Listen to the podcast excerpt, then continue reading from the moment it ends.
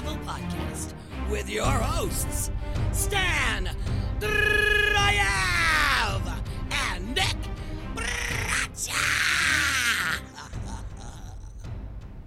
Welcome to the MMA Geeks Sea Level Podcast. I am your host, Stan Drive, with my co host, the John Kavanagh to my Johnny Walker fight style, the accidental headbutt to my Kevin Holland comeback, Nick Braccia. How are you, my friend? I'm sneaking up on you, baby. I got a half a point back last week. If there's 24 more cards this year, all I got to do is get a half a point back on each one, and I am going to be right, right up, right up that Harry Uzbek ass he owes. I, did and I, sh- and I should and, and I should have been up a full point, but no, Kevin Holland had to get a no contest, and Joe Yeah, Solecki had to get had to gas out. I was supposed to be as undefeated this week as you were last week, but one If only decision Joe Solecki didn't fight uh, Jared Gordon. Uh, Yeah, it's it's funny. You, you did gain a point, so I was 11 points ahead leading into this week. I'm now only 10 and a half points ahead, Nick. Uh, my 100 points to your 89 and a half points. So I'm only 10 and a half points ahead, Nick. Like you said, you keep winning by half a point at this rate. You are going to be only five points ahead by the end of the season. So nice work, dude. Seriously, it was a great card for both of us because we both picked really well. I ended up going, I think, in my overall picks, I went um, 10 1 and 1. So it was uh, 10 wins, 1 loss, 1 draw, or no contest in this case. You went 9 2 and 1. Uh, nine wins, two losses, and one draw. So really good performance by both of us in that way, right? We made the right predictions. I, I feel like we made uh, pre- did a pretty good job of ordering. Wait, what was the se- what were the what well. were the, the second fight that I got wrong? You picked two fights wrong. Your one fight wrong that you picked was Joe Solecki. The other fight that you picked wrong along with me was, I believe, Shanna Young over. Oh, the Stephanie same one you Egger. the same one you picked, right? Yeah, yeah, yeah, exactly. So, so that's the one I got wrong. I got the Jared Gordon fight correct, uh, which is why I have, uh, which is why I have uh, one more correct pick. But really good again performance. Like a lot of the experts didn't do as well as us, so I'm pretty happy with our performance on that end. It shows that we know what the fuck we're talking about. You know what I'm saying, Nikolai? Uh, but we did compete, and you edged me by half a point. So, Nick, a winning week for you. Congratulations, bud. You're going to keep bringing it down until, uh, as you normally do, Nick, until we're neck and neck at the end of the season. I expect nothing less. It was a you. good, yeah. But I mean, we did we did really call him well. I'm most proud of the fact that we both. And listen, I like it when I'm right and you're wrong, or if I have an insight that you don't have, and ends, and I end up being right. That I feel then I feel superior. I think it's great. I download pictures of you. I bring them into Microsoft Paint. I draw shit all over you, and it's like I turn off the lights. I light some candle. It's just it's cool. It's like a good experience. This but just I do feel some- way, way further I- left than I expected it to. I I do feel some joy um, when we agree on something that is a, a pretty big underdog pick, uh, and we and we predict exactly how it's going to go. And Nailed if I may give us credit, Jamie Mullarkey over Devonte Smith. We both were like, "Yo, these these odds are not right." Jamie Mullarkey does not quit. He's a beast. Devonte Smith's absurdly athletic and um, explosive. But if Mullarkey doesn't go down, and I don't think he is, there's going to be problems. And it was like on like on cue. That was exactly what happened. so impressive by Mullarkey, man. Like he put it on Devonte Smith from the start. It's his pressure that really works for him. And I've said this before: if you're the less athletic fighter, pressure is probably going to be your best bet. You also have to be durable. You also have to have some serious heart for your pressure game to work because you're going to get through a rough first round against certain opponents before your pressure starts to tax their gas tank. Before you know it, they're pretty exhausted and you're used to fighting at a high pace. You're all uh, aggression and all offense, and that's how Jamie Mullarkey took took care of business. Incredibly impressive, man. Like I wouldn't have expected this early of a finish. I can I could see him breaking Devonte Smith. I wouldn't have expected this early of a finish because it was less of like Devonte Smith's chin failed him, and more that Devonte Smith was like, I don't want to do this anymore. This is too much. I just can't handle it, and he just like gave in, kind of like Conor has once or twice. Um, and listen, Devonte Smith is a super talented fighter on his way up. He's showing his holes, and that's okay. Like being a gatekeeper to the top ten or so, not the worst position for him, but. Jamie Mullarkey's a fucking problem, Nick. Yeah, it's like the, the question is, you know, he needs he needs to step up. He needs a top fifteen guy, and I'm trying to get the, the the rankings website to work right now, but it's not loading for me like at all. Um, Nikolai, old that- reliable that- UFC.com always has their rankings available. Uh, yeah, yeah, I, I, don't. I don't like their rankings. Their rankings are not is don't don't need to the kind of creative and timely matchmaking that we can put together. Looking at the other one, That's the fair. ranking MMA. Um, I actually, actually, it is that what it is. I was looking for it earlier. I can't remember the name of that, but I do like that it tells you, it shows you the ranking and what matchup that fighter is scheduled for at the moment. That's really helpful. Yeah. Um, I- I'm gonna say. oh my god, I got it! I got it! I got it! I got it! Are you ready? Yeah, talk to me. get ready for this. Oh man, they may not want it, but think about how exciting. Oh shit! Wait, is Mullarkey fight at City Kickboxing, No, or he's at the other? He's at Queensland, Queensland MMA, or I, I, I believe, I believe, I, I know he doesn't train in City Kickboxing because his uh, UFC debut Well- was against uh, City Kickboxing's Brad Riddell. oh, he already fought Riddell. That's right. I was gonna say, okay, well, if Fiziev wins Were you going to fight, suggest Riddell? I was gonna fight. you- you were gonna suggest winner, the winner of the winner, the winner of Fiziev Riddell. But I mean, although he's coming off of a loss, from a style perspective, Thiago Moises, Jamie Mullarkey, Yeah, that'll be fun. that's a that's a that's like a co-main event. I think as far like that's like an ESPN Plus co-main event. Um, Yeah. that would just be pure like ex- I mean, fight of the night all over it. Yeah, I'm pretty sure Diego Ferreira is scheduled to compete in the next month. I'm pretty sure of that. So probably not an option, except if Diego wins, maybe that would be the matchup to make as well. Diego's at number 11. Thiago Moises is at number 15. In either case, right, it breaks him into that top 15 if he can pull off a win over over one of these two guys. So I'm fascinated by it. I think like throwing him to somebody like Rafael Fiziev or Arman Tsarukyan would just be kind of like wasting the potential potential that Mullarkey may have because it's hard to like see him as a top five guy in the future given his lack of athleticism. But he's developing, man. He's getting more power into his hands. He's becoming more confident, man. He's And a he's a what? fight of the night machine. He's a fight of the night machine waiting to happen. Similar to Absolutely. Paul Felder, similar to um, Joe Lauzon. Like he's I could just I could just see him being a uh, yeah, he's just he's a guy who's not going to be in a boring fight ever. I'm there with you, and like able to compete with some of the top guys, and maybe he'll get a win here and there. He's going to lose here and there. I think you're about right, given his kind of athletic limitations. Um, but if he can, if he can make it past that in this stacked lightweight division, it would be just incredibly impressive. He's one of my, he's probably one of my top ten or fifteen favorite fighters. Nick, I'm Yeah, they I'm may throw him in with Alex Hernandez because they were both on the same card, and I like that, that too. makes that makes that makes sense. I think that would be the perfect perfect uh, matchup for many reasons. I am super into that, and then the winner of that maybe can get a chance of breaking into the top fifteen again. Uh, Nikolai, the reason that we had spent the first several minutes of this podcast talking about a fight on the undercard, Nick, is because the main event was so very boring. Thiago Santos That was awful. Johnny Walker. Absolutely awful. Everybody expected these two men who are extremely explosive. Um, who Thiago Santos used to be, you know, more of a glass cannon back at 185. His durability is a lot better at 205, uh, and I think the lack of weight cut probably accounts for some of that. Johnny Walker, you know, doesn't take shots well, so you expected, given the power that these two guys have, given the fact that they've both been knocked out several times, this is going to be exciting and it's not going to go very long. And man, did it go long.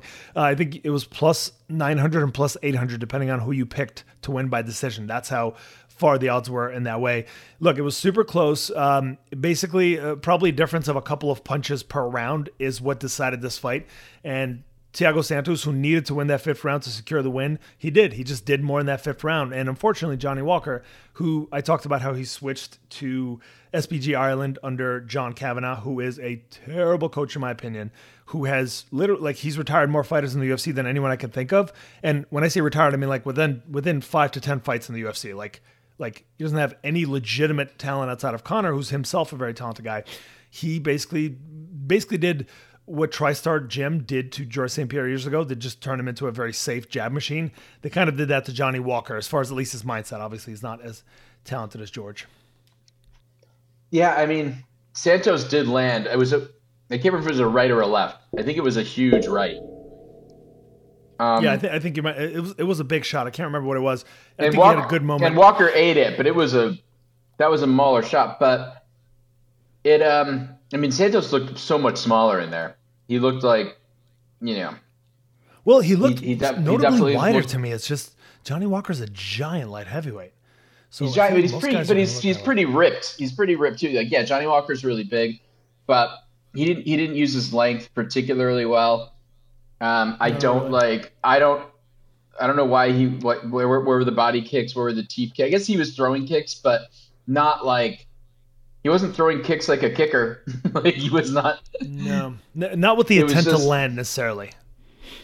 It was just to score Yes, points. keep exactly. It was not throwing kicks. Yeah. yeah. Um, Yeah, I'm there with you. So now we have Johnny Walker, who's coming off of uh, three losses in his last four fights, and even in that one fight that he won against Ryan Spann, he got clocked a couple times and dropped. Uh, so, like, where does he go from here, Nick? Like, we're not expecting him to be a top flight light heavyweight at this point, even though it's a weak division. He just has too many holes. Whether it be in his styling and the fact that he could just go out there and have this kind of performance, could have won this fight, man. Just being slightly, slightly busier, and maybe if his corner had told him, um, "You probably only have one or two rounds, so you need to like really win this round without a doubt, while still staying smart and safe. He didn't tell him that. He just said point fight, just just outpoint him at a distance. Be safe. You're doing great, is what he kept telling him. He's a terrible coach, and unfortunately, Johnny Walker could have used a good coach in his corner in this fight. That probably was the difference between a win and a loss here. I don't know if you had it scored 2 2 leading into the uh, fifth round, but I did. Yeah, this is. It's just a bad. It- It's just a post post Jon Jones, uh, post DC. It's a. It's just a, not a good division. You know, I mean, I don't, I don't, I'm not sure who you put, uh, you put Walker in against. Maybe, uh, maybe Jimmy Crute. I'd watch that. Oh, he's fighting Jamal. I would give, yeah, I would give him the winner of Jamal Hill, uh, Jimmy Crute. Um, the winner, or maybe even the loser. Honestly, either either like I think the loser makes more sense. Yeah. Um, Yeah. g- given given the streak he's on right now, um, he doesn't even really belong in that. Like I don't know why he's number ten. Johnny Walker is like who did like who did he beat to be at number ten? I guess Ryan Spann. It's weird that he's at number ten, but it shows you the quality of this division. I will say this though, um, I think this division is showing more promise now than it ever has. It probably helps that Jon Jones isn't there, you know, going through prospects before they're ready. But we've got guys like Jamal Hill, who I still think is a prospect. Jimmy Crute, who's a prospect despite you know the faults and occasional losses. Um, Paul Craig, I don't know if he's a prospect, but he's a high level gatekeeper, right? We got uh, Magomed Ankalaev, Well- who's a super prospect, could be champion. Yeah, in, well. Sa- Santos, who's a prospect. Santos Prochazka, should who's a fight the. Santos should fight the winner of Ozdemir Ankalaev. I'm into it, Nick. I'm into it. You've uh, you've decided on both of these guys' futures. Let's move on, unless you have anything else to say about this matchup. No. And what? Wait, what? Wait, what weight class was Jotko Cirkunov? Was it was it middleweight? It was contested, Middleweight, or yeah. was it? Con- yeah, Yeah, Cirkunov those, those cut are down for the first time in his career. Yeah, those guys are. Those guys are boring as shit too. Yeah, J- Jotko generally is. Cirkunov usually usually either is getting blasted or is dominating someone on the or ground. has so a great or a great, a great sub. Yeah, but that was Yeah, not. That exactly. was not a good fight. Yeah. Um. So we got Kevin Holland, Kyle Daukaus. Uh, quickly, like it was unfortunate. It ended early with that headbutt where both guys came in, and Kyle Daukaus was lucky enough for the top of his head to hit the very bottom of Kevin Holland's chin. Kevin Holland was knocked out for at least a second there. Landed on the ground. Semi woke up. Started getting, you know, fighting somewhat defensively as Daukaus worked on taking his back and getting a submission, uh, getting that rear naked choke. And then after all of that happened, after who I think is kind of a mediocre referee. Uh, what was the referee's name, Nick? Dan Miragliotta. After all that, Dan Yeah. Was convinced by Herb Dean outside the octagon to change it to a no contest, is what it seemed like to me. It seemed like Miragliotta was just like, I'm going to leave it as it is, even though I clearly fucked up. Because that's Miragliotta's attitude about his career, it seems like. And uh, and it sounded Well, let like. me well let me point something out. yeah. Before, when it happened, Mm-hmm. at the same moment that Kevin Holland went down and sprung back up, Dan Miragliotta signaled, spinning his hand around, no, it's being like, get this on replay because it happened quickly. And he, Yes. I don't think Miragliotta knew. So I, I do he believe he, that. knew it was going to be contested, I but he see. wasn't ready to stop it. So you so you're saying that he may have not known for sure that it was a headbutt. He just thought the guy got knocked out, and so I'm going to stop the fight. But no, he's still there. That could be. That's, knew very possible. But he, knew, but he he did knew ask for the replay, was- so he knew, something, was up something had happened, but he didn't know if because Holland was like popped back up, he didn't know how pertinent it was going to be in the outcome.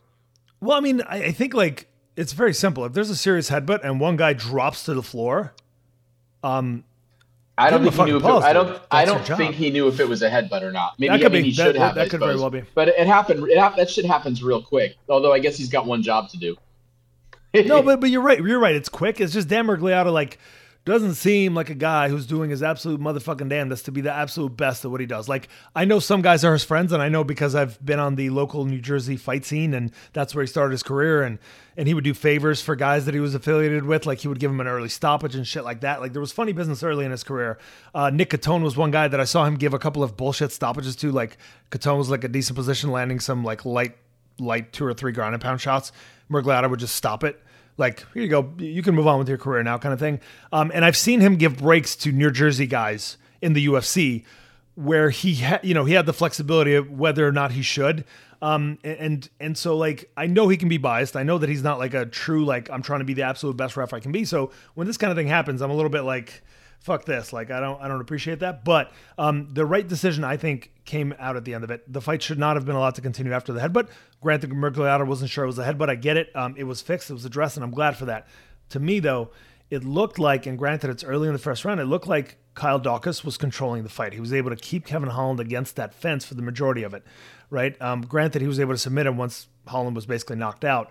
I, think I think you saw that even though Holland is way faster on the feet, we know that you know he's an explosive fast striker. Daukaus Daukaus had the right game plan and he was willing to execute it. Oh, psychologically, in their in their that's already rescheduled. It's happening in five weeks.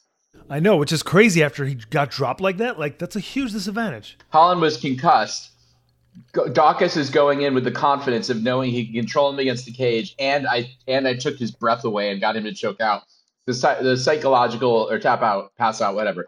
The psychological advantage Daukaus is going to have going into that rematch is, is immeasurable. He should be at least a plus. He should be at least a like a minus three hundred favorite. I think he's going to be closer to the. Let's see if they haven't added it yet. I think he's going to be uh, much closer to that minus 200 range, minus 210. I think minus 300 is a little far apart given that like Holland is the significantly faster guy on the feet. I just feel like Daukaus, as much as his boxing is good, he's not super fast or athletic doesn't necessarily have much power. So I'm not convinced that that um, he can knock Kevin Holland out on a regular day. But Kevin Holland having received a terrible knockout a month before that, like, and by the way, it was a bad knockout. Like he woke back up. I get it, but it was a it was a bad bad shot. Like it was as hard as it gets. Um, so yeah, I mean, it's weird that they're rematching it. You're right; he's going to be a big favorite, and uh, and maybe he should be. Maybe Kevin Holland is is just a talker who's willing to kiss the ass of the UFC at any cost, and maybe he just doesn't have that much talent. I'm comfortable with that. Like Kevin Holland came out after this fight talking about. Uh, how fighters shouldn't be complaining about their pay. If you're only making like 10 grand and you fight like a couple times, like you can make like 10 to 30 grand, right? But then if you fight a lot more, you can make more money. So it's up to you. Just like keep fighting more. Fuck you, Kevin Holland. Like, dude, like, like, at least don't say anything on the subject rather than working against the better interests of mixed martial arts fighters. hate that kind of bullshit. It makes him one of my least favorite fighters, as well as Daniel Cormier, who I otherwise like. Just the whole brown nosing when, it, it, like, talking to the media, knowing that it might positively affect your pocketbook at the expense of the rest of the sport. Do not respect that shit, Nick. You got beef with, with DC about that? Hell, motherfucking yeah. DC always brown nosing about fighter pay, about how uh, about how you know the UFC pays well and it's up to you. You sign the contract, kind of bullshit. Fuck you, dude. You make like you made a decent coin and you should have made way more, but you made decent coin because they liked you and because you were brown nosing the entire time. It wasn't like it's not like they treat other fighters the way they treat you, Daniel Cormier. So it's like bullshit, man. Like I don't like that kind of bullshit. Like say nothing on the subject. You don't have to go out of your way to kiss Dana White's ass for favorable treatment in the public at the expense of other fighters. I don't respect it, Nikolai. Both Holland and Cormier do that. Chael Sonnen does that shit. I fucking hate it, Nick. It pisses me off. In any case, now that I'm uh, done with my little diatribe, um, Anything else to, to, to say about this matchup? Niko Price, Alex Oliveira, fucking war. We expected eh. it. Niko Niko Price uh, did what he did what we expected him to do. And just seventeen kids between them. Seventeen kids. Fucking crazy, Nick. Ten kids for Oliveira, Nick. Um, Oliveira, uh, Oliveira has eleven. I, I really I, I could have sworn he just hit ten. Maybe you're right. Oh, so you're saying Niko Price has six? Maybe he had one during the fight, and and Price is about to have his sixth. That's crazy. Wow. Oh, so you're counting that. I see. That's insane, man. Uh, good for these two guys. You and I each have a daughter apiece. I don't know how people make it with two kids, let alone like 11 and six, but. Because Dana White, Dana White, well, Dana White pays them a lot of money. Oh, you know what? That's a very, very good point, Nick. If the, if the like third fight from the top is able to make enough money to support 17 kids between those two fighters, and by the way, these are bonus hunters we're talking about, right? Oliveira and Niko Price. Um, if, uh, if uh, if they can do it, you're right. Dana White pays that serious dough. Um, what else is worth discussing? We already talked about Jared Gooden versus Joe Solecki. Um, Casey O'Neill, man, she's a serious prospect. Round two TKO at the end of that second round, man, she's just nasty. She's another pressure fighter who, just like Jared Gordon, won't necessarily win the first round as her pressure is working on getting you tired, right? But once you are starting to get tired in that second round, that's when she's going to start to take over because she's going to go at the same pace the entire time. She looked fantastic. She's a serious prospect in this division, man. Yeah, she's great. I mean, I think she's fought six times in the last 18 months. We saw uh, Karol Rosa just styled all over Beth Correia's face and her body with ferocious knees, rock and pace. Beth Correia d- did not even look like a Bellator gatekeeper. She was just old and done, and we never have to see her again. So, peace. See you later. Glad you got to take out two of the horsewomen. Hope you save some money. Catch you at Carnival. Hey, come on. Don't be mean. She's retiring, Nick. Just real quick. I don't get it. I was- Correia, for But- I know you're kidding around. Bethe Correia, for her level of talent, I think she definitely over, over, over accomplished. The fact that she ever got to a title, even in a terribly weak division where she was one of like four girls, still pretty good. Um, you know, she won decisions that nobody expected her to win. So like props to her for that. Props to her for like calling it quits at a time when she feels comfortable. Although I hope that she can still make money elsewhere. Um, and just like moving on with her life. I, I, I give her props. I respect that. I never liked her. I, I don't find her to be likable, but she always fucking did her best and she did keep improving in her own ways. Oh, look at you, fucking white knight. All right, champion. That's right. Noble, That's right. That's, noble uh, stand. That's me. Um, uh, uh, Andrade. Oh, you know Um, what, Nick? Nick, I don't actually think we discussed Jared Gooden versus Joe Solecki. Just real quick, um, I expected Yeah, yeah. Pressure. I expected his pressure to get to Solecki, even though Solecki's talented and like, you know, throws the one shot at a time. Wait, did you say Gordon or Gooden? Because Jared Gooden's on Gordon. this card coming up. Jared Gordon Yep. Yeah, I know, I was know. who who fought Uh, no, Joe no, Solecki. Definitely talking about Gordon over Solecki. Gordon just, I mean, he did his thing. He applied his pressure. He's too, he's too crafty and talented to lose to a guy that's not just going to blast through him with serious power, or is not much, much more technical like the champ Alex Oliveira. Right? That was his last loss, I believe. Jared Gunn's going to get rid of these prospects. Right? He's going to keep that gate. You can rely on him for that. Um, I, I mentioned it to you before. I've been on the same floor as him. We've never sparred, um, but like he's just a tough, gritty motherfucker, and I respect the hell out of uh, out of what he's been able to accomplish given his limited athleticism. Joe Solecki's still a serious prospect, just like a little bit too soon for this level of opposition. I would say. Yeah, I think he. I think. I mean, I'm a big Solecki fan. I think he can get a little bit stronger, but Jesus, his he's got some of the. Um, he's got some of the slickest jits and transitions, um, in the division. I From top I think position, he, look- does, man. Yeah. From top position, I think he looks he looks terrific. Um, yeah, from the bottom, he can be a little content to hang out there. I think it's an issue of strength. I think it was an issue of fatigue. but Yep. boy, on on top, he was like like a uh, like knife through hot butter, baby. I'm Um, there with you, man. and I thought he, I really thought he was gonna he was gonna close it out in the first. I mean, I, I don't know. Like he, he never got close to a submission. I didn't expect him to finish Gordon, but he he did look good. If he was able to keep that up for another two rounds, I mean, or even one more round, he would have won the decision. It's just it's hard to fuck with Jared Gordon, who like is gonna get up like nothing ever happened after he gets dominated for a round. That's the difference here. Yeah. So like he lost energy. Jared Gooden never lost pace at all. Yeah, the two the fights I would make out of that one would be throw Jared Gordon in with the with that ferocious Dane Mark Madsen. Um, I think that's interesting, and That's I would I would and I would I would put together Solecki with Hak Parast following his loss to Dan Hooker. I I'm think it. I think makes some sense. I, I the other fight I'd love for Solecki because I think it would be thrilling would be to watch him fight Bobby Green, but Bobby Green's tied up with Al Iaquinta. Um, I mean, for Solecki, this would be likely a second loss. He's not. I don't think he's ready for that. And like, the, He's probably not ready for Bob for Bobby Green. You're right. I just think it would. I just think it would be fight of the night. Oh yeah, yeah. Li- Likely, likely enough. Uh, although Bobby Green's takedown defense probably means it's not going to be fight of the night. Bobby Green should have an edge. The only thing is that if mm. Solecki only throws one shot at a time and Bobby Green does his like I'm not going to throw much at all thing, then then it could be not as fun to watch, I guess. But uh, you're right. Like in about a year, I think that would be a great matchup. Just real quick, I know that uh, Silva de Andrade and Alejandro Perez got finishes, but I want to quickly touch on Stephanie Egger versus Shanna Young, the lowest level fight on this card. But Shanna Young, who had the skills to win this fight, was more athletic, was stronger, was a better stand up fighter. kept going right into the clinch against Stephanie Egger, who's a fucking judo black belt. The only place Stephanie Egger had the edge, Shanna Young was stupid enough to walk right into repeatedly as she was dominating. It was a terribly, terribly low IQ performance. She deserved to lose the fight. I'm glad she did, but she has upside if she like if she can like either get coached better. Like I don't know who she trains with. Knoxville Martial Arts Academy. Maybe that's why. Maybe she needs to get with a legit team. But that was that's a winnable fight that she just literally gave up on a silver platter. It was terrible in that way. Yep. All right, Nikolai, let's. Yeah, uh, and we got both both got it wrong. yeah, we, we right. both got that one wrong. That, that's the only fight I got wrong on this card, actually. Nikolai, we've got Dern versus Rodriguez to break down. No, that's not true. That's not true. You got Daukaus Holland wrong. I definitely did not call that to be a no contest. You're You right. picked you picked Kevin Holland. and I did not pick it to be a no contest. You're absolutely right. I got that one wrong, uh, and and I'm sure I assume you got that one right. So props to you, bud. So uh, let's take a break. Let's get into Dern versus Rodriguez next, Nikolai. I'm excited for you to catch up on another half a point or so.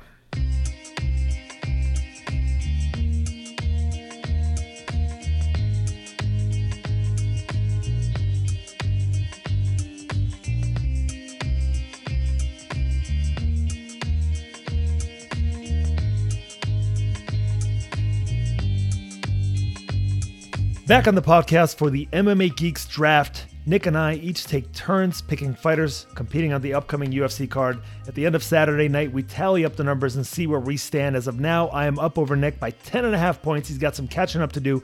Uh, a correct pick nets you one point. Obviously, a wrong pick gives you no points. If it's a no contest, a draw, or uh, a no decision, I guess, you end up getting half a point because it's technically not a loss, technically not a win. So it's kind of a in the middle. Also, if you pick an underdog, that is valued at plus 150 or more, you get two points if that underdog does come through for you. That's something that Nick, you've been doing really well with. I think you've probably got like seven or eight underdog picks in the last several months, which was super impressive um, around that range. If you were betting on every underdog you believed in, Nick, you would be you'd be quite a bit ahead right now. Uh, I have the first pick this time, buddy. Not not now. I would have I would have blown it all at the strip club. That- that- you're right. Sorry, you're right. dude. Like as soon as you win that forty-eight dollars, you'll you'll take it right to the strip club, and Yeah. you only spend like four minutes there with forty-eight dollars naturally. Spend eight minutes if you walk slow. Fair. reasonable. Wait a minute. You know what? Off topic. We're we recorded a little early last week. Recorded a little early this week because you keep going to weddings. Yeah. You and your lovely wife Yes. and your daughter We're, are attending weddings. Who are all these fucking people getting married, and why aren't you trying to stop them? that's a that's a very good question. Actually, Nick, these these the the wedding that we were at last week, the wedding the weekend, the, the wedding that we're going to uh, this weekend, Nick, both seem like couples that can make it. And I didn't feel that way to every wedding about every wedding that I went to. So both like really in love and both like really have the potential to make uh, for some happy families. So I do think they can make it. Here's the thing, Nick. I am in my mid 30s. My You don't know that for sure. You don't know that for sure until you watch them try to pick something on Netflix together. That's reasonable. I have seen one of the one one of those pairs pick uh, something on Netflix. The other I haven't. That's fair. Um, so here's the thing.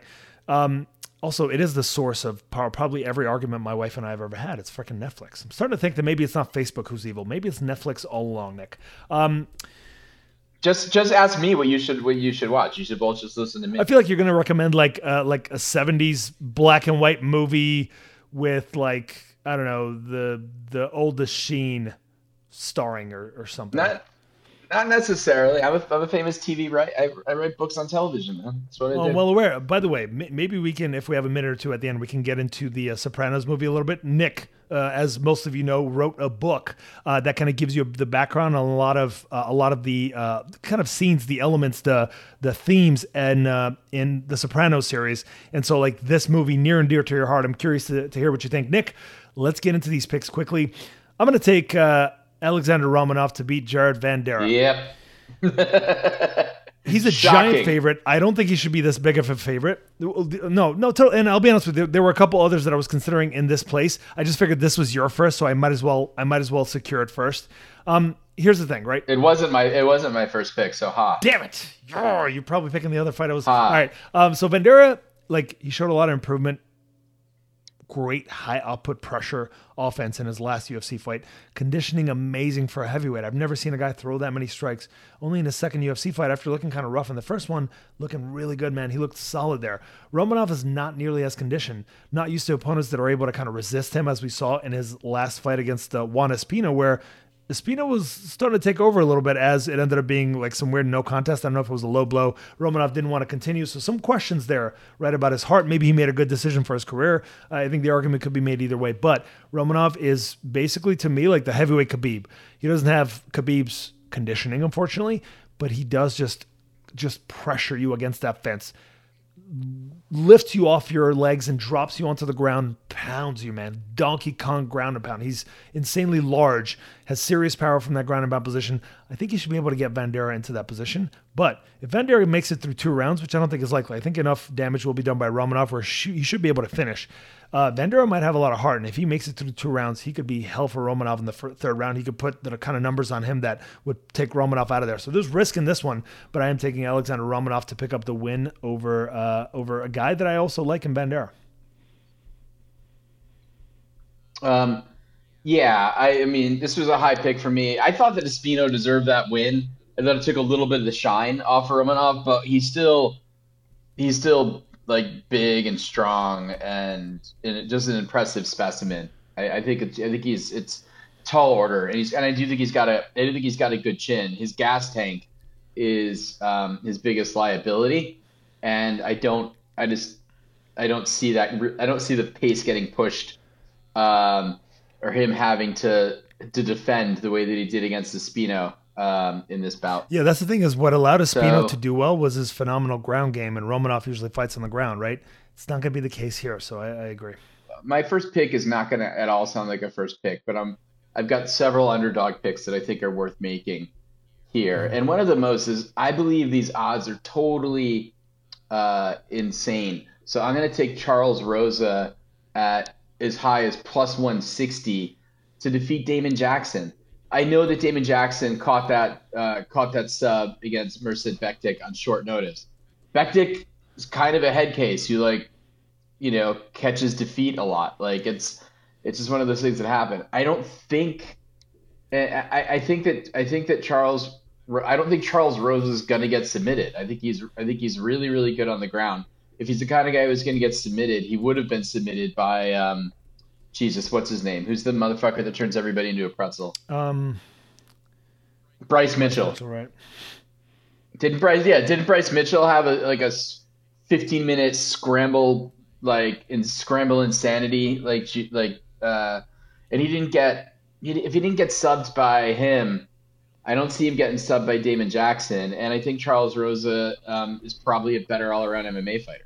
So if he's not getting subbed, and I think he's probably going to land the better strikes, um, and I think could probably do more damage that way. I, I could see Rosa winning this over 15 minutes. I don't. I think Damon Jackson's path to victory is not a path against Charles Rosa. So here's the thing about Rosa. First of all, I think you're giving him a little bit too much credit for that fight against Bryce Mitchell.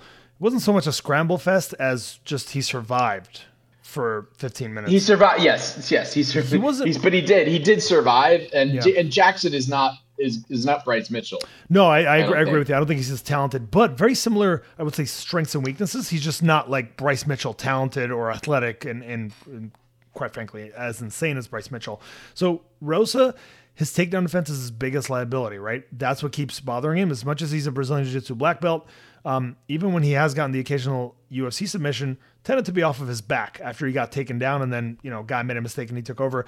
Not really that great of a grappler overall, though. Like, even from top position, has a hard time keeping position. But you're right, he's good everywhere, right? He's a Brazilian Jiu Jitsu black belt, so capable there. Offensive wrestling is okay. Defensive wrestling is not great. His stand up is pretty good, but he's not dynamic or athletic or doesn't hit hard, right? Jackson um, has good takedowns and grappling. That's really most of what he has that's good. Jackson has a really impressive record against some pretty decent opposition overall. Um, Rose is more durable, but not powerful enough, I think, to exploit Jackson's lack of durability. So I'm taking Jackson by decision here. I think he's going to be able to, more likely than not, get enough takedowns to win the to win a decision. But Rose has a lot more UFC experience, and he's turned away like guys on Damon Jackson's level time and again. So it's not a bad underdog picnic. I think it does make sense. I just disagree with it because of Damon Jackson's offensive takedowns and Charles Rose's takedown defense. Oh, wait do you hear my next underdog pick? Uh, You're gonna really hate yeah, that. Yeah, you one. think so? I'm looking forward to it, Nick. My next pick is going to be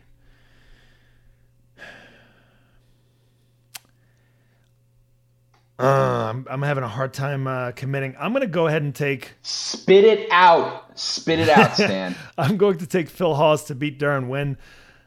I'm going to regret this. that one. was you. God damn it! That was my other underdog pick. I, you know what? I thought it might be, which is why, which is why I, I was gonna- it as, as what's called. I was gonna. I was. I was gonna pick Winn, See, who I still think is gonna win. yeah, there, there's a significant swing, right? If Phil Hawes loses and I picked him, then I, I just don't score. If Deron Winn wins and you picked him, then you are up by two points. So it's like a significant swing in your Oh, favor. so you knew. So I gave myself. I gave myself away. I should have. Uh, I, I figured this might right, be, and, well, and there's another fight or two that I see as prospects. By the way, I'm surprised you only see these two as opportunities. Not that you should necessarily. Uh, oh no, no. There's a. There's. A, I see another. I see another Um, underdog pick. I'm. so, I'm making. So here's the th- this one's actually interesting to me, given like the weaknesses and, and strengths that we've seen from both guys. Winn is used to having the wrestling and speed advantage in almost all of his fights, right? He's not going to have that against Phil Hawes. Phil Hawes is extremely explosive, right? He's not only fast like Deron Winn, but he's also very explosive. He's significantly bigger than Deron Winn. His striking is significantly better. He has significantly more power in his hands. But Deron Winn probably has more grit, right? Deron Winn probably will tough through bigger moments than Phil Hawes to win a fight. Hawes has got all of these advantages on Winn, and Winn is more durable, but that may not be enough. Winn's way of winning, I think, is to make this a war of attrition, but he kind of gets really tired late in the fight too, even if he's doing well, as we saw against Meerschaert, who like he was doing well against early, and then Meerschaert's just offense took over and he ended up getting finished. Hawes is less durable, but more dangerous and way bigger, so I'm taking uh, Phil Hawes in this one, buddy. Sorry, I took that pick away. Yeah, I think it's okay. I think I mean I think what you said is likely, but I do see a path to victory for Winn. Yeah. I mean, Winn is DC's boy. Winn roll. Winn can roll with punches, and he's got a really good chin. Yep. And if he's able to duck on, it, all he has to do is duck under, and if he can, I, I can see Hawes being someone um, who Winn can get to the ground. So I'm And I think if Winn and if and I think if Winn if Winn can kind of like hang out on top for two for two minutes and forty seconds per round, all of a sudden, like I like I think there's a good chance that Winn's able to do that, so particularly in the second in the second and third. So I'm looking at Phil Hawes's uh, record thus far, and his takedown defense is 100%. He's never been taken down under Dana White's Contender Series or the UFC banner. Granted, he hasn't fought a wrestler of this caliber. Uh, looking at his record, Yes, big- against big difference, Kadzi Bestayev is some kind of Dagestani wrestling powerhouse. Um, hasn't fought a wrestler of this caliber, so that's fair. Um, and we know like he's significantly bigger. We're talking about like five five to six feet tall. 77 inch reach to I think something like 72 inch reach. So yeah, I mean it's it's hard to but look, you're right, there's underdog value because Hawes is like oh 77 inch reach to 70 inch reach. It's insane. Um I I just feel like Hawes can catch that right hand and buzz him. And maybe he'll survive Deron Winn will. Maybe his conditioning will be better at the end. We'll, we'll see. I'm, I'm curious to, to see this one play out. Um, but you're right that um, in all in all Yeah. likelihood, Winn is going to make him work hard. And if Hawes works hard, Hawes is probably going to get more tired than Winn at the end. So you, you're making excellent points for sure. There's definitely value there. What's your next pick, buddy? But it's yeah, I think it's an interesting underdog pick. I don't think it's it's not a fight where I'm like Winn's gonna roll through That's this. fair. Everyone's got it wrong. It's just I see a real path. Yep. And Um, are, right, you are you next pick- officially just as um, are you? Do you think who do you give the edge to for the win outside of our? if I'm not make if I'm not making it as an underdog pick, I really see it as a pick 'em. I'll probably take Hawes just to not lose lose points to you because I hate you. All right, fair enough. Um, and uh, all right, so under, I'm gonna go with another underdog pick, um, a guy who's up as high as plus 170. I really believe that Tim Elliott ex- like exclusively loses to top tier content, top tier content. Jesus, Top tier back at fighters. work. Top tier competition. And I think Matheus Nicolau is is good. I just don't really see cases where Tim Elliott's lost lost to a guy at this at this level. Like I don't think Nicolau's like on the door of a title shot uh, at, at 125. So I believe this is a gatekeeper fight, and that the and I expect Elliott to keep the gate. It could be a split decision. I'm just betting that Elliott. I'm just betting that Elliott still has enough there. Yeah, man. To your point, Elliott, who Elliott, who now trains under James Krause of Glory, in the past he's had real issues with his fight IQ. He's had issues with his conditioning, and cl- seemingly has fixed that under James Krause. He's like gotten him to focus in and actually do his road work and do what he needs to do to be able to go 15 minutes hard. He's like Elliott's making a capable of making any fight close enough to win, even against like some of the best on the planet. But between Nicolau's far superior stand up and the fact that he's a Brazilian Jiu Jitsu black belt, I tend to think he can have enough time on the feet to do enough damage standing to win kind of a scrappy decision. Um, but again, I have it in my notes right here. The odds are way too wide in this one. So I think this is probably your highest uh, value underdog pick. I think this has more value than Deron Winn and more value than uh, uh, Charles Rosa. Like I think this should this should have been your first pick of anything because I think there's excellent value on Tim Elliott. Dude is like again, if he's in a good place, he can beat anyone on the planet. And Matheus Nicolau hasn't shown that he can clearly win a fight since his UFC comeback. So uh, I'm definitely there with you. I, I think you're making a good feel. I'm just disagreeing on the pick. My next one is going to be. I'm looking at like matchups in which I think there's less chance for the underdog to actually come through um, because all of these odds are so far apart. I think I'm going to take Randy Brown to beat Jared Gooden. Jared Gooden has shown yeah. that like he's pretty low output overall, has a pretty powerful right hand when he is willing to throw it, when he's facing facing kind of a sub UFC level non durable opponent. That's not Randy Brown, right? Randy Brown is going to be taller, uh, faster. He's going to hit just as hard as Gooden, more more than likely with most of his limbs. He's got a ground game on top of that. He's got wrestling on top of that. The thing is that Randy Brown has been starched a couple of times. His chin is not incredible, unfortunately, and Jared Gooden has serious power in his right hand, so he's got a puncher's chance. But I've got uh, I've got Randy Brown here to to do well against the low output Jared Gooden. Should be able to get a finish, I think. Randy Brown's dynamic. Yeah, I I, I felt the same way uh, about that fight. So we're on the same page. I'm gonna go uh, with a guy you and I both like a whole heck of a lot, uh, Chris Gutierrez um, over Felipe Colares, who I believe is coming down from featherweight uh, to bantam. Oh, interesting. Uh, I think I just think I think Gutierrez is the real is you know is, is the real deal. Um, big fan. I've enjoyed watching him fight. I think the UFC likes him a lot. Um, I believe he's the betting favorite. Yeah, he is here. Um, I liked him in it. I liked his fight against uh, against Andre Ewell. He had a tricky his was it his fight against yeah his fight against Cody Durden was was weird. Right. He he clearly lost that first round 10-8 because Durden, who's a good wrestler, was able to take him down and just completely control him for that full round, take us back. Um, and Durden, who took this fight on super short notice, right, ended up gassing out shortly after and lost the decision because he didn't have the energy to keep going. But like, there is concern in this matchup for that reason. That's why I didn't pick this one in place of the last one that I picked, Nick, is because Felipe Colares is the fact that you're saying he's coming down is interesting. If he has a good weight cut, he's going to be probably stronger, good takedowns, super gritty, a lot of heart, good conditioning. So like, he's got a chance here. Um, but I do agree with you on the pick. I think Colares just likes to stay at a kicking range when he's not going for takedowns. And Gutierrez tears people up from that range. I think Gutierrez should be able to do enough damage to make takedowns harder for Colares and probably win a decision. Yeah, I mean Colares is moving down, coming off of a win against Luke Sanders at 145. Uh, I see. That makes it. Yeah, Luke Sanders, who like can't win a win a fight to save his life. It makes perfect sense. He like was doing well and then started losing out of nowhere as he usually does. Hard to rate that as a high level victory. So you're picking you're picking Gutierrez? Yeah, I'm there with you on Gutierrez. It's just I see the risk given that Gutierrez has given up takedowns before to like not high level fighters. Um, so I definitely see the risk. The fact that he went to a draw with a guy who hasn't gotten a win in the UFC outside of that is not a great sign. But he is a good, talented fighter. Um, my next pick is going to be. I'm, I guess I'll I guess I'll pick Steve Garcia to beat Charles Ontiveros. Both these guys are like offensively pretty talented, but Ontiveros is just not durable at all. He's been stopped seven times, and so I think like Steve Garcia should be able to make make it through a couple of moments of getting hit to like clock him once, and Charlie should drop.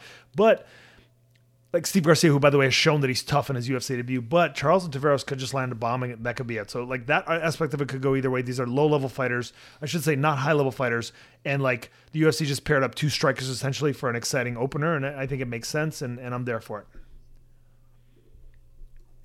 Um, fuck, I'm gonna pick the main event. Are you agreeing with this is... pick or no, Nick? Oh yeah, I agree with the cool. pick. Garcia over Garcia over Tavares. Yep. Um, I'm gonna go with. I think she's. I think she's too heavily favored at minus 170, but I like Mackenzie Dern uh, to beat Marina Rodriguez. Rodriguez can obviously punch. Um, but Dur- Dern just has that intangible. One, she's dur- she's durable. She can take. We've seen her take a shot because for her first several fights, she defended with her chin. Um, and she's not a very always a very good offensive wrestler, but she makes things happen by virtue of just like pushing the fight and pushing the fight. She's not go. She's not going to hang out and point kickbox with Marina Rodriguez. She's not going to sit in the pocket um, for very long. She may be in there uh, looking to throw a little bit and just get inside and get against the cage where she can get a takedown. But I believe that over the course of five rounds, it's more likely that Mackenzie Dern gets an arm or a neck, and that that's and that that's it. She's just the she's the best at that. I think there's a better chance of that happening than we seeing Rodriguez land the kind of shot that she did against Amanda Ribas. Um, so I, I think I think Dern's just a little too a little too durable and is gonna is gonna push the pace. And I see her I see her getting like a sub in the third or fourth round. So both these girls have like the intangibles that most fighters don't have, right? Most fighters don't have all of these intangibles. Most female, certainly most female fighters don't, because like real athleticism, you're going to see that a little bit rarer in the women's division, where like one person is just leagues above everyone else, kind of like Ronda Rousey was back in the day, like Cyborg is over most of our opposition. And both these girls are extremely athletic, very durable, have the mindsets, right? They will never give up. They're always going to keep trying. They're always going to keep trying to win a fight, no matter what's happening. They both have heart if they're losing a fight and they're both extreme experts in one area, which is important. I think if you're going to be a successful high level MMA fighter, you need to have one area in which you are far and above everybody else on the planet. Anderson Silva had his Muay Thai, St. Pierre had his wrestling, right? Mackenzie Dern has her submission grappling. Nobody at 115 or 125 can compete with her on the ground, especially if she's on top. Marina Rodriguez, yeah. Almost nobody can. They're compete. both murderous finishers. Absolutely. Rodriguez, almost no one can compete with her standing. And it's tricky because Marina Rodriguez doesn't have very good takedown defense, right? She tends to give up takedowns early in a fight and then tends to get dominated. And then she comes back and wins the next two rounds. She's had a couple of draws in the UFC because of this exact dynamic. She loses the first round 10 8 and then takes over in the latter two rounds. Um, and Mackenzie Dern, as much as she's an elite grappler, doesn't have the best takedowns. And so we have Marina Rodriguez, who's super high level striker, but not great at keeping it on the feet, especially early in a fight.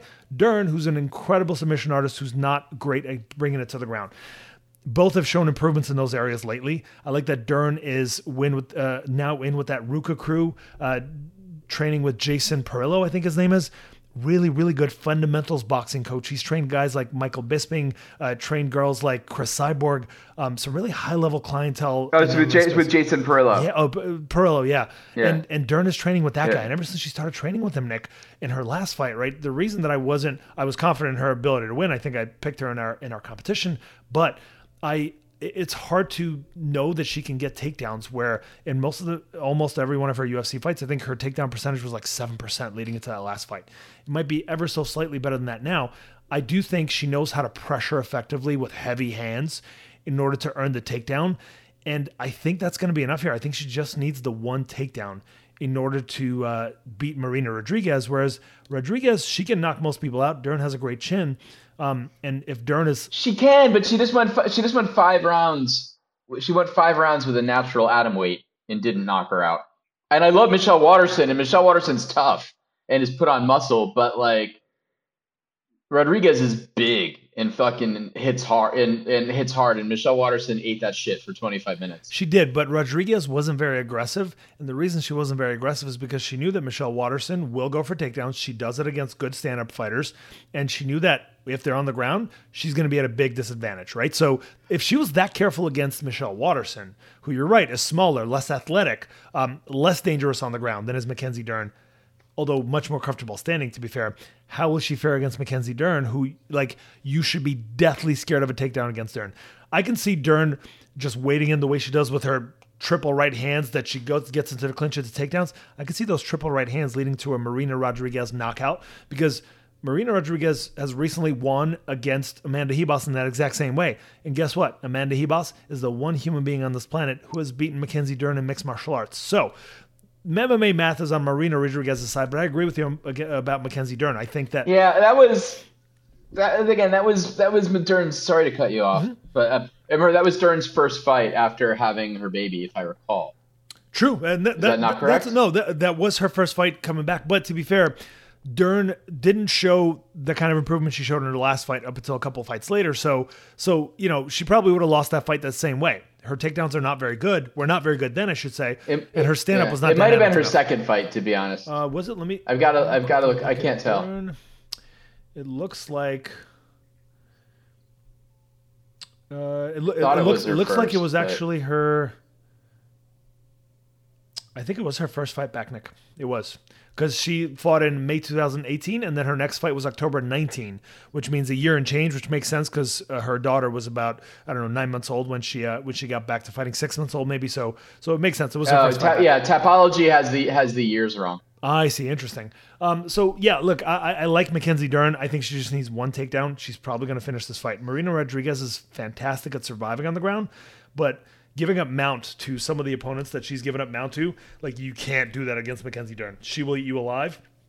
Having said that, if Marina Rodriguez's takedown defense has come up a couple levels and Dern has Dern's has not improved enough, it's possible. Uh, I just don't see it likely. I think once they hit the floor, it's Dern's fight. So I agree with you. I think it's a great pick. I think it should have been made earlier by either of us. It's a, it, you know, it's a high, likely, it's a good likelihood pick. Um, Marina Rodriguez's puncher's chance is not enough for me to uh, for me to believe in her in this matchup. My Also, I got to pick. She's my biggest. She's currently my biggest MMA crush. So uh, Mackenzie Dern, yeah, yeah, she is. Yep. I've, I've never, I've had a pretty consistent Mackenzie Dern crush since she since she got on my radar. yeah, But I've, I mean, I've, her- I've never hinted her at a crush her at her. Could dis- could destroy me. Is her husband no longer a surfer? He's not a mixed martial No, artist. these He's, he's just a surfer. They're yeah. What you, have you seen him? He looks. He's he's he's like. Um, he he's the alpha male. I'm the zeta male.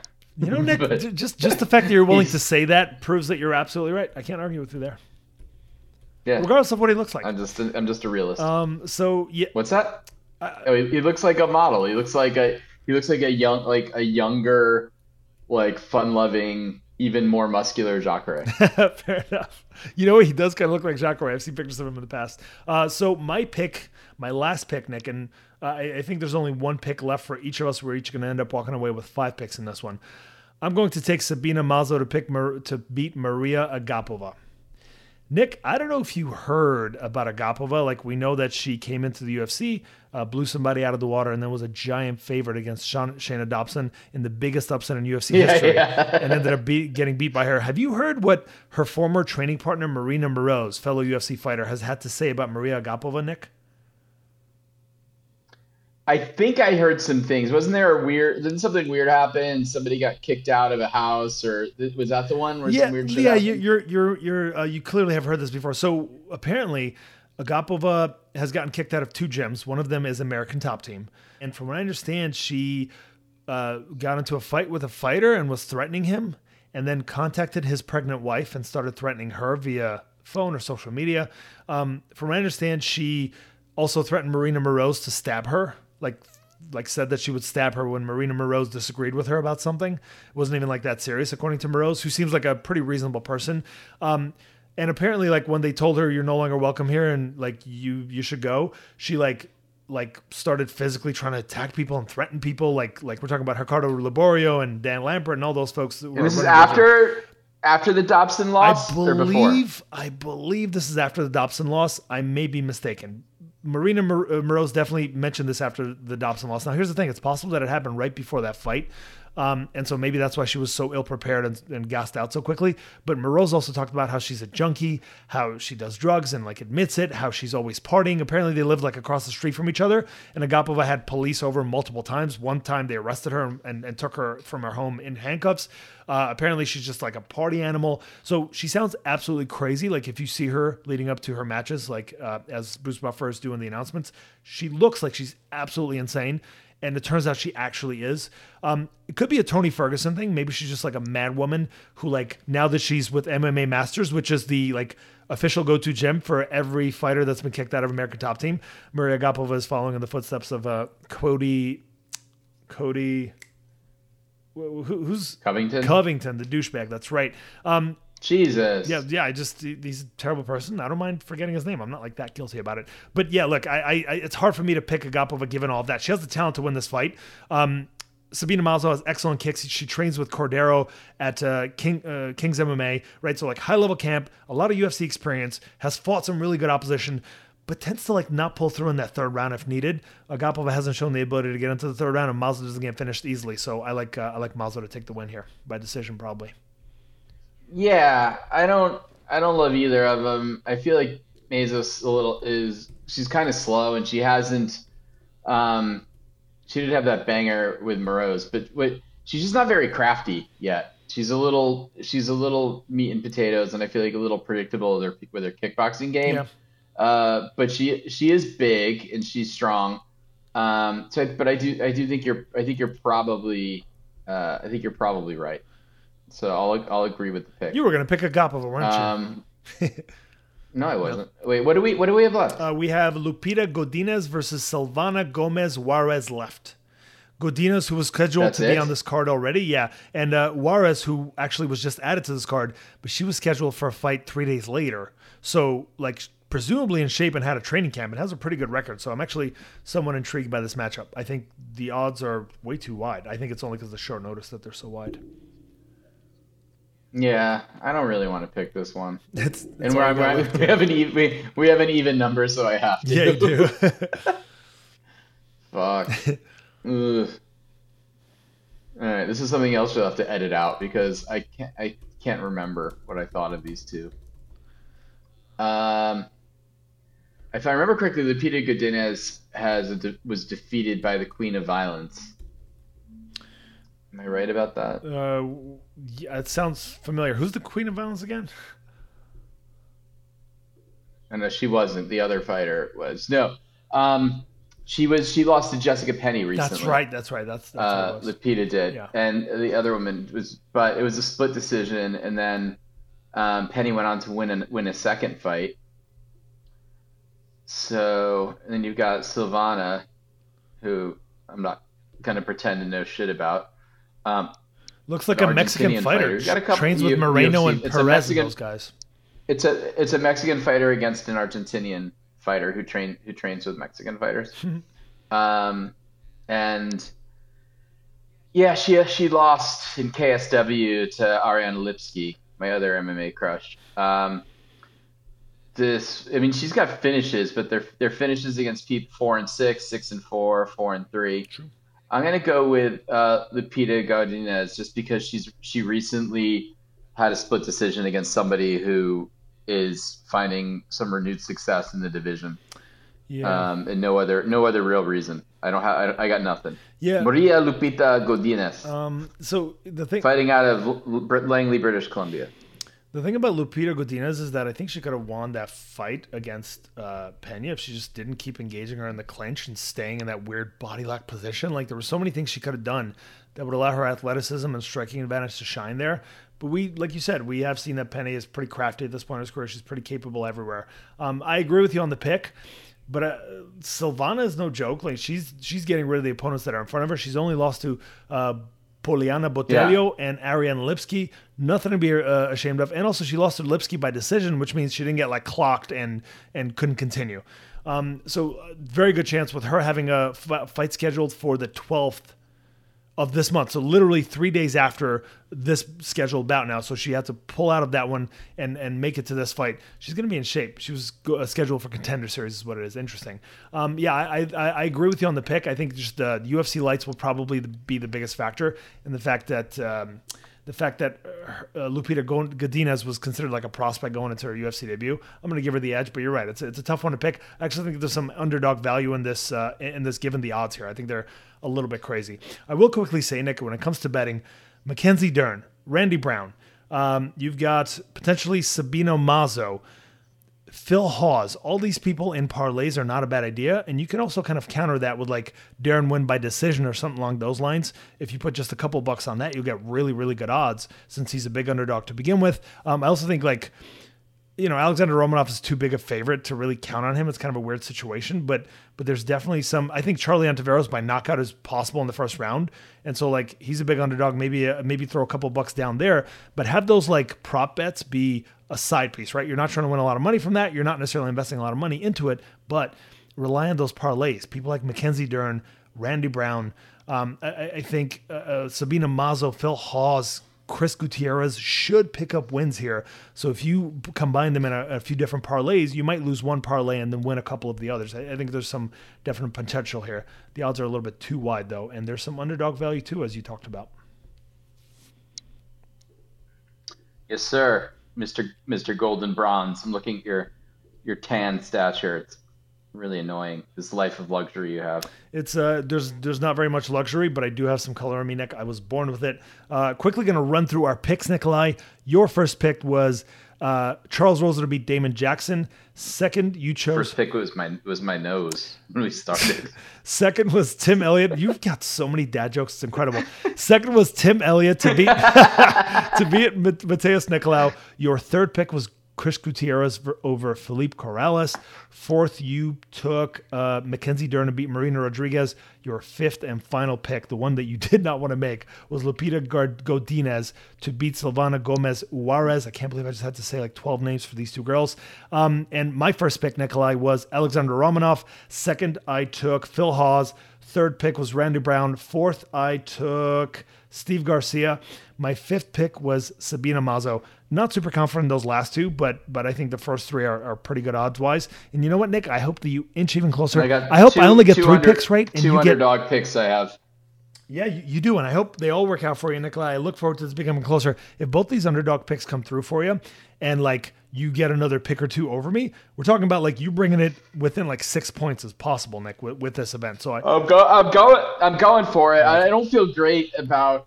I mean, I don't feel as good about either of these underdog picks as I did Mullarkey, but I but I do think I do think these these could pull out.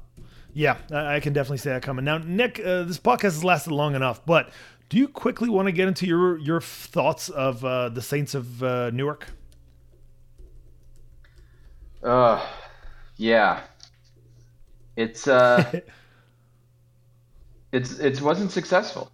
It's it has it has none of the qualities that the that the show has in terms of its acerbic, uh, uh, biting satire of um, the American experiment and and and uh, the late 20th century or even middle 20th century. It doesn't have any of the irony. It's got none of the black comedy. Um, it's the characters largely felt like doodles, and from a structural and dramatic standpoint, and even a narrative one, the it, ha- it's like four movies in one, but none of them are fully uh, explored. They could have done a really interesting movie about the race riots and clashes between Italian American and African American culture. They didn't. They could have done a movie specifically about a young Tony Soprano looking up to his uncle uh, Dickie Moltisanti and Dickie letting him down, but they didn't. They could there they could have done an, a large ensemble piece just about the dynamics of a, of the, the dysfunctional family that our heroes in the show The Sopranos come from, but they didn't. It was it really felt to me like like David Chase had adapted uh, and his and their director Alan Taylor had had directed um, scenes from like a notebook like of uh, and it just didn't hold together and i was looking forward to it more than anyone. If that movie didn't exist i wouldn't have gotten my book deal. And uh, i i was flabbergasted because i had heard good things early uh, from people in the know and i watched it and was just like why do i not why am i not moved? Why why don't i find this effective? There's a couple of of ideas that work even as single jokes or like that you know where i'm like this this is a good scene but they're very they're so standalone. When they're um the leslie odom junior character is an african american gangster numbers runner is, is love uh, leslie odom jr he's to, fantastic. Yeah he was great. It was told by dickie i think uh to to take uh, to take somebody out, to take out a, a, another young African American.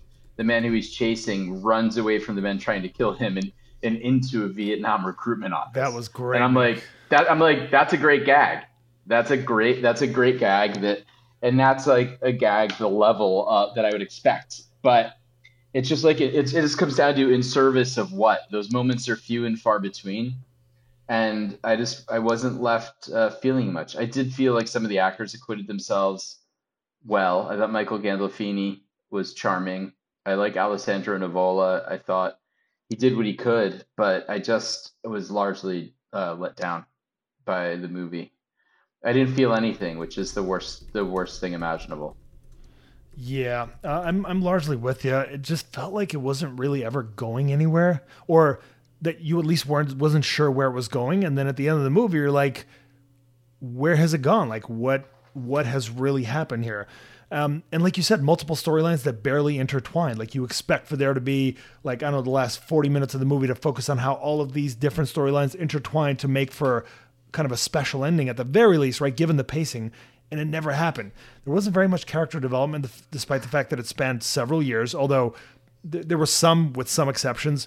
Focus was more, I think, on like the nostalgia element of it of like, oh, look at that Paulie when he was young. How awesome is that? Rather than uh, yeah, and that's I thought that stuff was horrible. Yeah, yeah, and and r- rather, I thought all those guys were I thought all those guys were bad doing the like the the Pussy Paulie and Silvio stuff. I thought was like unwatchable.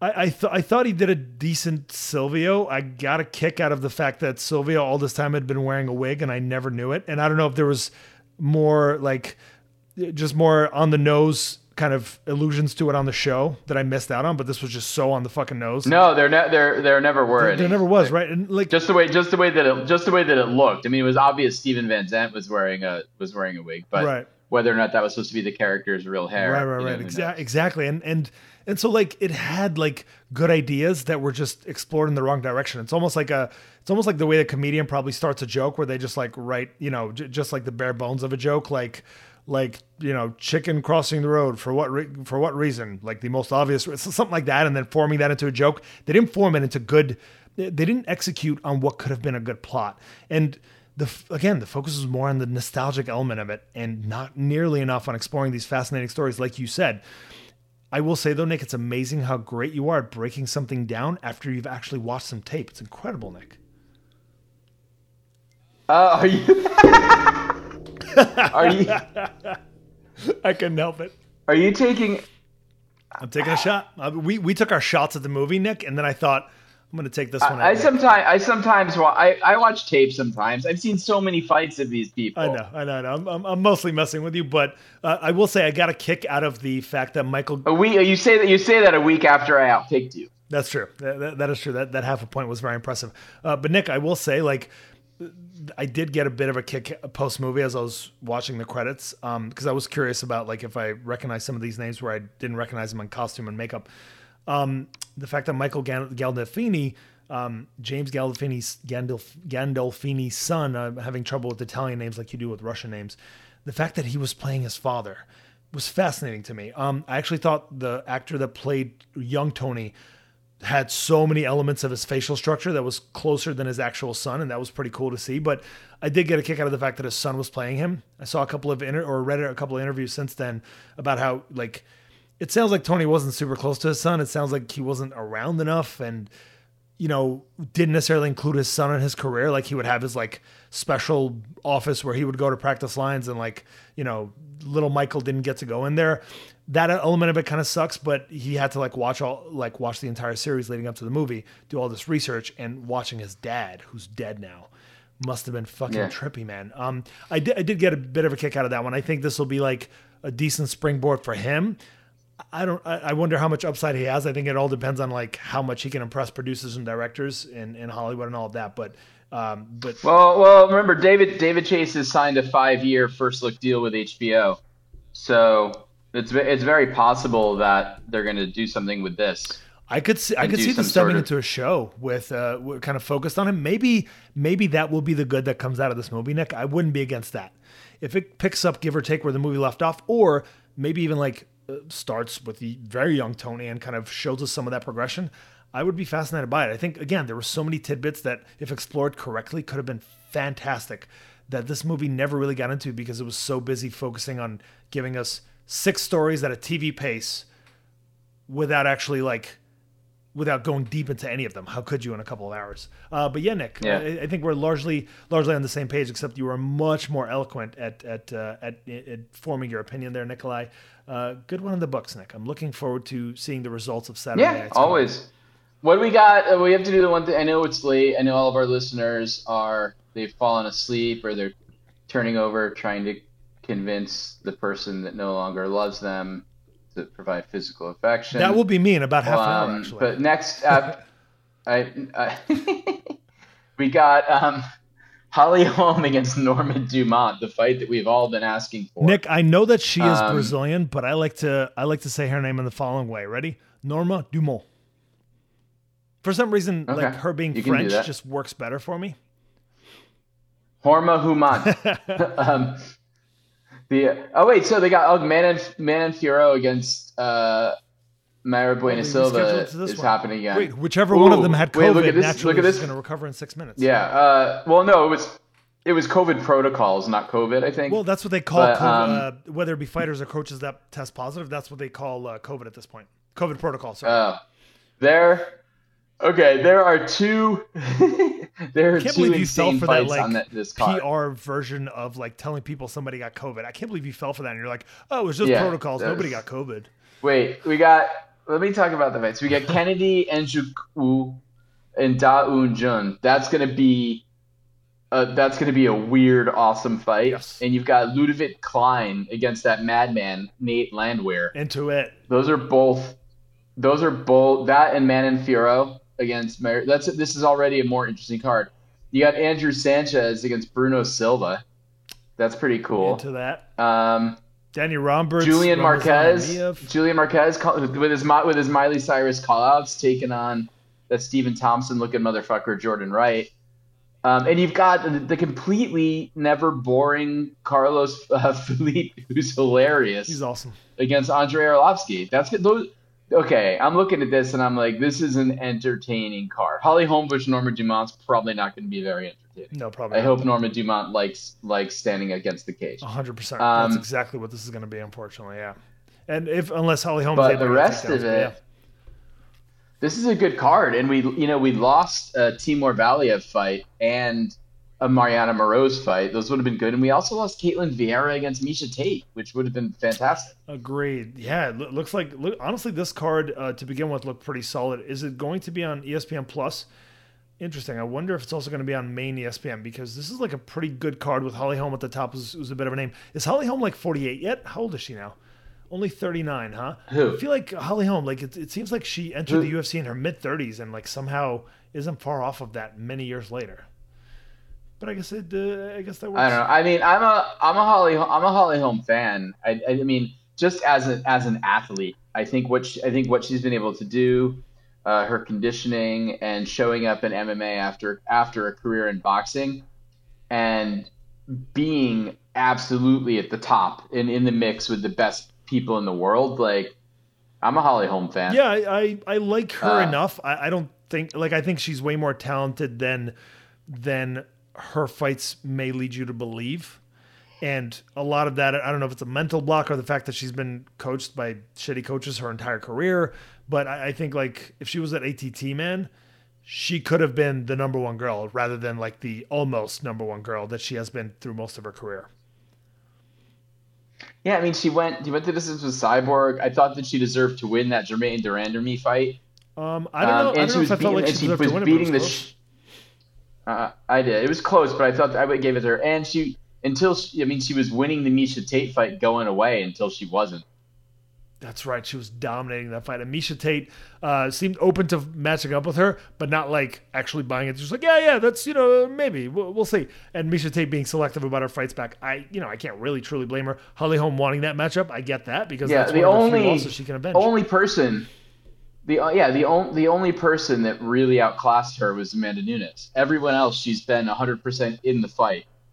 Um, whether in, in victory or or loss, like she's been right there. Yeah, with she- everybody she- she was- except Nunes. She was semi-competitive, at least I agree. But I will say, of all her losses between de Randamie, Shevchenko, Cyborg, and Nunes, I think the or and Tate, of course. I think the matchup that allows her to gives her the highest chance of winning is against Miesha Tate. By the way, Miesha Tate, who took her O away from her, Holly Holm was 10 0 leading into that matchup. That that is interesting. I, I do hope that's where they go next, just for the sake of nostalgia. I don't expect either of these girls to challenge. well, that that's why they were that's why they were putting them on the same card as they were That trying to get that back together. That's a shame. That makes sense. I think you're right. Although you know, pro- probably at one, probably at one thirty-five, I would think, unless Miesha is thinking about going up. But I, I can't see that. I don't know. Oh, that's a good point. Um, Holly, Holly's willing to go to either division because odds are if you're fighting at 145, you're fighting like shitty competition. So she's Yeah. flexible, but she can make 135. I don't think she'll come out with it. Nikolai, let's call it an hour and like 15, 20 minutes in, Nikolai. Here we are. We're trying to make this a 45 minute episode, but we never can make it. Once I hear Yeah. your voice, I just want to. No, we doubled it. Sometimes I'll just listen to track. Just remember to cut cut out that shit. Right?